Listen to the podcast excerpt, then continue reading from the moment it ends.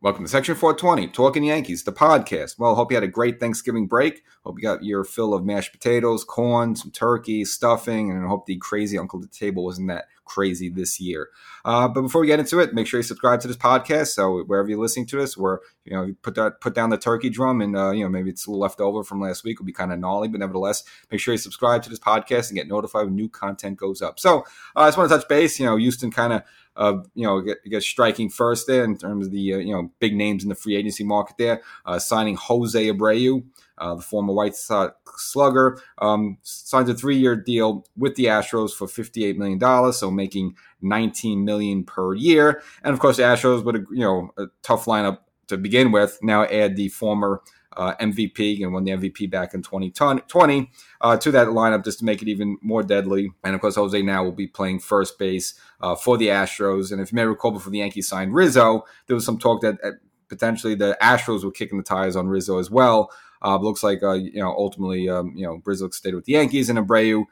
Then went to the Astros. So I guess he was kind of maybe plan A or plan B. Who knows? But nevertheless, he's with the um, Astros. So um, you know, I think there's good and bad news in terms of the Yankees. Uh, supposedly, the Red Sox were also looking at Jose Abreu. So, in terms of, yeah, you don't want Abreu going to a main rival like the Astros, but you're also keeping him away from the Red Sox, who you have to face 19 times a year, plus um, all those games in Fenway. And of course, Abreu, um, you know, great, uh, dangerous right handed hitter. I'm in Fen- Fenway Park, the Green Monster. I mean, he probably put up some really good numbers there. Um, so you know, they, so it does help the Yankees. You know, at least you know, okay, he goes to Houston, but you keep him away from the Red Sox and keep him away from Fenway Park. So in a way, it does benefit the Yankees somewhat there. Um, his number, power numbers are down a little bit this season. So he had 15 home runs, um, batted 304, didn't get off to a great start to the season, but finished strong, hitting 304 uh, with 15 home runs.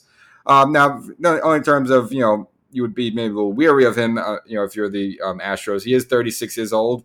I mean, he had some prime years here, but unfortunately, he defected from Cuba back in 2014. So he missed a lot of years just playing down there. So you know, he could have probably, you know, obviously came up here much sooner and made more money and played long in, in the in the majors here in America.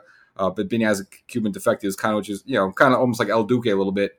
Um, even though he's great, but unfortunately, you know, he only has so many years left. And again, now at 36 years old, he's again still a dangerous hitter, no doubt about it. But you know, in terms of the Yankees, I would not have any interest in him. You know, I don't know if the Yankees were even considering him just because again the Yankees have enough problem with you know Donaldson being 35 and 36 and just I wouldn't want another guy you know on the wrong side of 35 so Houston wants to take him fine. And so he'll be there with the Astros. And that's just to follow up their other deal uh, retaining um, relief pitcher Rafael Montero. Uh, he also got a three year deal not as much 34 million but uh, Houston maintaining you know that strong bullpen which again pretty much shut the Yankees down. So it'll be more in the same in uh, 2023. Now they got to decide what they want to do with Verlander. Um, he went for, he opted for free agency, uh, so we'll see where he lands. I say very most likely he comes back uh, with the Astros. Again, he probably wants similar what Rizzo did because uh, Verlander had the same deal. It was a two year deal, but he opted out after the first year. So maybe now he wants a two year guaranteed deal with maybe an option for a third. Same thing with the Yankees did with Rizzo. Rizzo was under a two year contract. He opted out after the first year, and then the Yankees kind of redid it where now he has a two year deal with a with a third year as an option there. So similar thing. I think that's what Verlander is looking um, looking at as well. Um, now, if you want to compare the two, there, Rizzo, you know, the option, um, you know, comes at a couple dollars cheaper. So, you know, Abreu's 19, you know, salary now 19 million per year to right now Rizzo, 2 million cheaper at 17 mil per year. Rizzo's also younger. He's, you know, 32 years old compared to Abreu, uh, four years older at 36. And defensively, you'd probably give the edge a little bit to Rizzo. Again, Abreu's, you know, not a butcher boy there, but obviously you'd give Rizzo the nod there. So of the two players, Bray was maybe more a little fierce and maybe scary a little bit at the plate. I don't know, just because uh, even though you, you know you have a great home run season in 2022, but maybe Bray seems a little scary. But I think in terms of value, I think you know the Yankees got the better option there with Rizzo over Bray at this point. So, uh, nevertheless, you know that's that. So it keeps him away from the Red Sox. That's, that's good news for the Yankees. Um, also, not all the Yankee land, kind of significant there. Uh, Don Mattingly, the former you know Yankee first baseman, of course, and former uh, manager of the uh, both Los Angeles Dodgers as well as the Florida Marlins. Again, he won the Manager of the Year with the uh, Marlins a couple of, National League Manager of the Year with the Marlins a couple of years ago. Will now join the um, well, I'll say the hated Toronto Blue Jays, but now the rival Toronto Blue Jays as a bench coach, uh, which is a little surprising. There, I mean, you know, and some so Mattingly, you last last year was with the Marlins, and this kind of they kind of handshake agreement that that'll be his last year. They're fine. You would think maybe he could get a you know a manager job somewhere else. I mean, bench coach is a little surprising to me.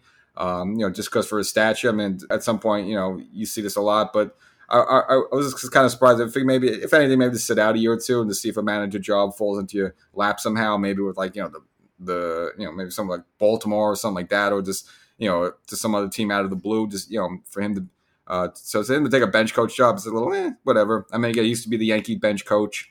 Uh, you know, back in 2005 under Joe Torre, and also when Torre originally went out to uh, the Los Angeles Dodgers to manage there, he brought Mattingly, Mattingly along as well uh, to coach with him. So nothing really new for Mattingly, but I'm just kind of surprised he did that. But whatever, maybe he just needs the money or just bored, is you know, whatever, just wants to sit around the house anyway. So nevertheless, Mattingly now on the rival Blue Jay team, which you know Yankees and Blue Jays are kind of neck and neck. Uh, you know, towards the end of the end of the season, there again, the Yankees kind of that big lead they had kind of was shrinking down, and you know both Toronto and Tampa, but really Toronto was kind of uh, gaining on almost gaining on the Yankees then, but eventually they kind of fizzled out, and the Yankees were able to secure the AL East. And it's going to be interesting because it is a little bit, you know, teams got a little chirpy. Of course, the whole situation with uh, Alek Manoah and Gerrit Cole. Remember last season when Manoah hit Judge, and you know Cole was like the first guy to come out of the bullpen there and kind of made for the pitcher's mound. Not that he was going to charge the field, but then Manoah afterwards kind of challenged Cole, say, "Hey, you know, next time come across the white line and face me." So kind of threw the challenge out there. And then on a recent podcast, um, Alek Manoah was asked actually who's the dirtiest player in baseball, and pretty much, you know, almost without hesitation, said Gerrit Cole is in terms of the substance uh, supposedly used on some of the balls, uh, you know, back in the day. Obviously, this season now they were checking up on that the new, the new uh, umpiring rule.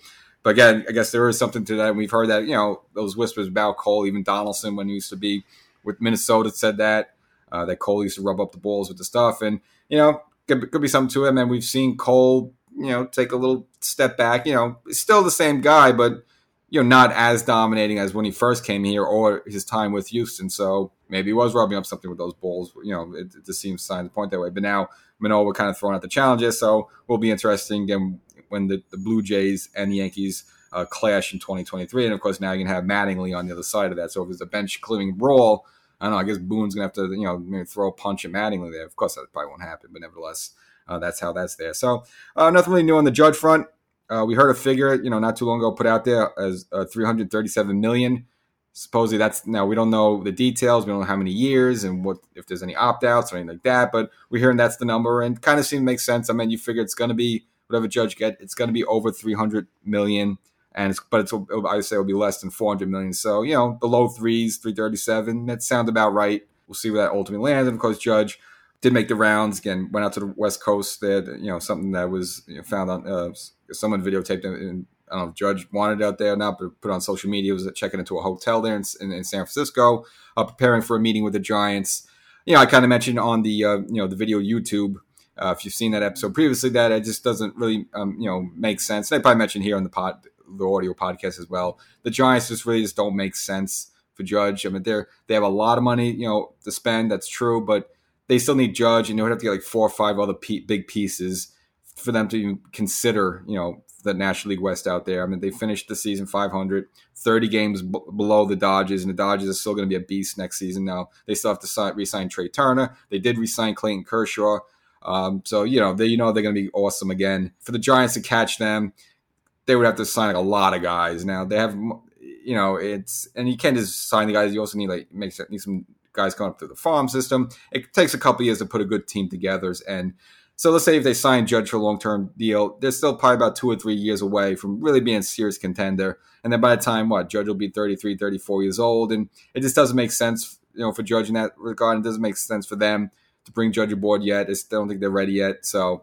I don't see him going to the, um, the Giants. Dodgers are a possibility just because they have oodles of money to spend and they don't care and they just want to win every year. They're kind of, you know, what the Yankees kind of used to be uh, back in you know back in the day there. So if anything, I'd see him more going to the Dodgers than he would the Giants. And also, if you're the Giants, you got to also look up. You know, you got the San Diego Padres now on the rise, and of course, you know they got a young team there. They just made the playoffs. Okay, you know they uh, did beat the Mets, but uh, lost to the Phillies. But still, they're on the rise as well, and they have also Juan Soto going into next year. So now Machado and Soto and a good young team, kind of feisty team there. So again, the Giants have to deal with them as well. So I just don't think the Giants are ready in position uh, for Judge, uh, but we'll see how that all goes. And and but you know you just whether it's Hal, whether it's Brian Cashman, whether it's Boone, the comments, and uh, even recently Judge held some gala in New York, and you know Giancarlo Stanton there, and I think DJ was there, some Yankees were there. It just seemed like he's going to hang around, so I just very likely see him staying in pinstripes. And again, you're probably looking at a number like anywhere from you know 337 million. Kind of sounds about right. We'll figure out the years, but that's probably what he's going to be looking. He's going to get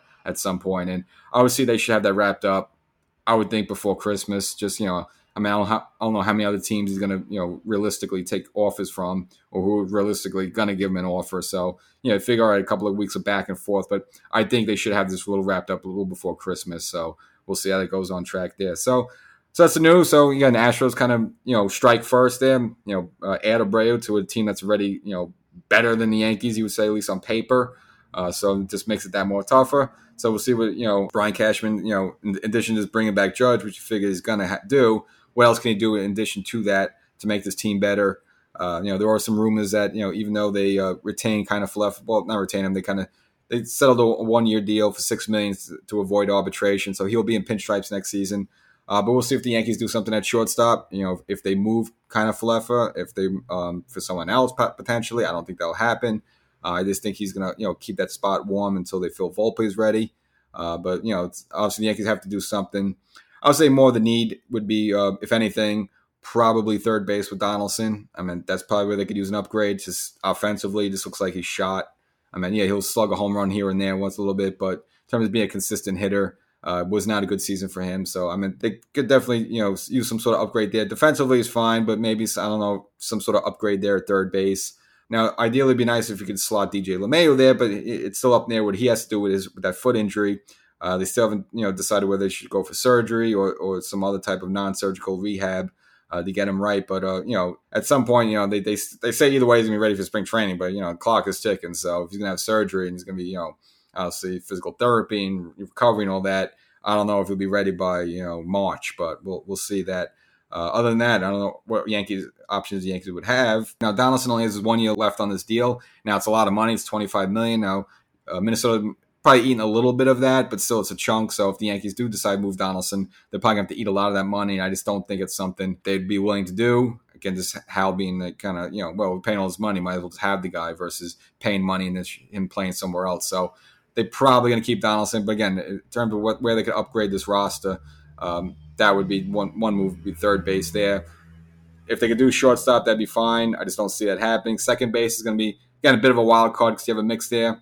Uh, you have Gleyber as well as DJ. But again, if DJ is not going to be available, then you kind of have to keep Gleyber. But unless you could do make a move somehow uh, to bring up someone else or, or get a deal to bring someone in here for second base. You know, Gleyber had a good bounce back season in you know 2022. Uh, Still a little, little dis- disappointing though. You know, we still haven't seen that Gleyber. Remember when he first came up, you know, back in like 2018, 2019. Yeah, I don't know if he'll ever gain that form again. He's still young. He's like 25 years old, so I don't say he's past yet. You can still you can still recapture that, but his trade value is probably not as high as you know you would hope. So, yeah, I don't know what you could get back for him, but that's definitely possibly an, uh, an area where you could upgrade potentially. Other than that, you're pretty set. You're probably looking at uh, Bader in center field. You figure they're going to resign Judge. He's in right field. Left field, kind of interesting. Yeah, it could be as a mix, mix max again. You still have Hicks on the contract. You still have Stanton on the contract. Uh, Stanton will probably, you know, he'll probably play some left field, you know, like he did last season. Uh, but mainly you want use him for your DH, and then left field probably, and again, unless they can move him as well, would be great. You're probably looking at Hicks a lot in left field there, as well as a little mix, you know, a little Oswaldo Cabrera, because he's kind of you know multi-talented. There, he could play left, he could play third, he could play shortstop. So probably a little platoon situation with Cabrera and Hicks, and we'll see. You know, let let, let the best man win there for for left field. So other than that, you know, I'm not sure too sure else where the Yankees could upgrade. You already bought back Rizzo. You know, you have Trevino behind the plate there. Um, so that's kind of the team set. What I think they really should also, you know, look at as well. Probably want to look at the bullpen because you look at the way it just, you know, it just fell apart for the Yankees last season, and they were kind of stuck with the um, the little uh, the trio there: Peralta, Loaisiga, and Clay Holmes. Now, you know, to his credit, they kind of all held their own there uh, in the playoffs. They weren't really the problem, but you saw that the Yankees were thinned out there, even to the point where you were putting Clarke Schmidt there in some big spots, which that should not be the case at all. So I think if Cashman could just you know go around, you know, kind of how he found Clay Holmes, uh, just kind of go ping around it's, whether it's a team like the Phillies or the Reds. Just try to find some real, just bring a lot of so many, just bring as many arms as you can as possible in here because we just saw what happened to the Yankees last uh, last season. They all just went down like flies. Now you know Michael King should be available. He looks like he's ready, he's on track to be back to start the season. Uh, so that's good news there. But I think this got to bring us bring in a bunch of arms because it's a long season. You just saw how they all went down like you know one by one. King went down. Chad Green went down before that.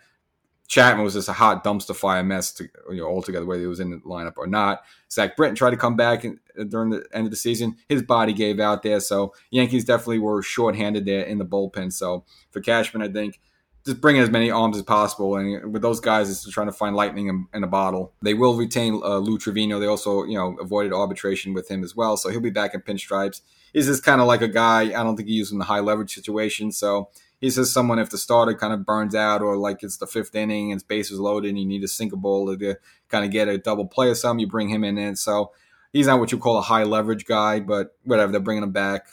Kind of indifferent on the whole thing, you know, whatever. Uh, he's been he was somewhat of a disappointment. Again, he came in with a, a terrible record and higher ERA anyway, so you know it wasn't much you know anyway you expecting with him. But he'll be back also for the uh, Yankees next season. But for Cashman, bring in some more arms, bring in as many arms in that bullpen as possible, and uh, again, hope we find a couple of gems in there like you did with Clay Holmes, because uh, again, the Yankees uh, again want to compete like a team like Houston. You see how Houston is sixth, seventh, eighth, ninth innings, bring one guy after another, after another, after another, just untouchable, high nineties, tough breaking balls. So that's where the Yankees got to be if, if they want to compete against a team like Houston. I don't know if you, you probably saw this thing too. The reports out there supposedly yes was actually you know speaking of Mattingly looking to bring Mattingly and Jeter to the Yes broadcast some way and somehow. We didn't know exactly what it was, but you heard the deep discussions. I never believed that for a minute. Number one, you know Mattingly's just not a chatty guy. He's just I don't know, like you rarely see interviews with him that much he just doesn't seem like the type of guy that would that would do that something like that. Whether it's you know post game or whether it's some special captain show with Jeter and Manning. I mean, yeah, it would have been cool, but I never thought there was any substance to that. And Derek Jeter, you know, it's interesting now. Now he's not playing. Now he's not involved with the Marlins anymore. He's kind of really taken to, to Twitter as well as Instagram. Now you kind of see the personality, you know, more of a personality than he ever did as a player.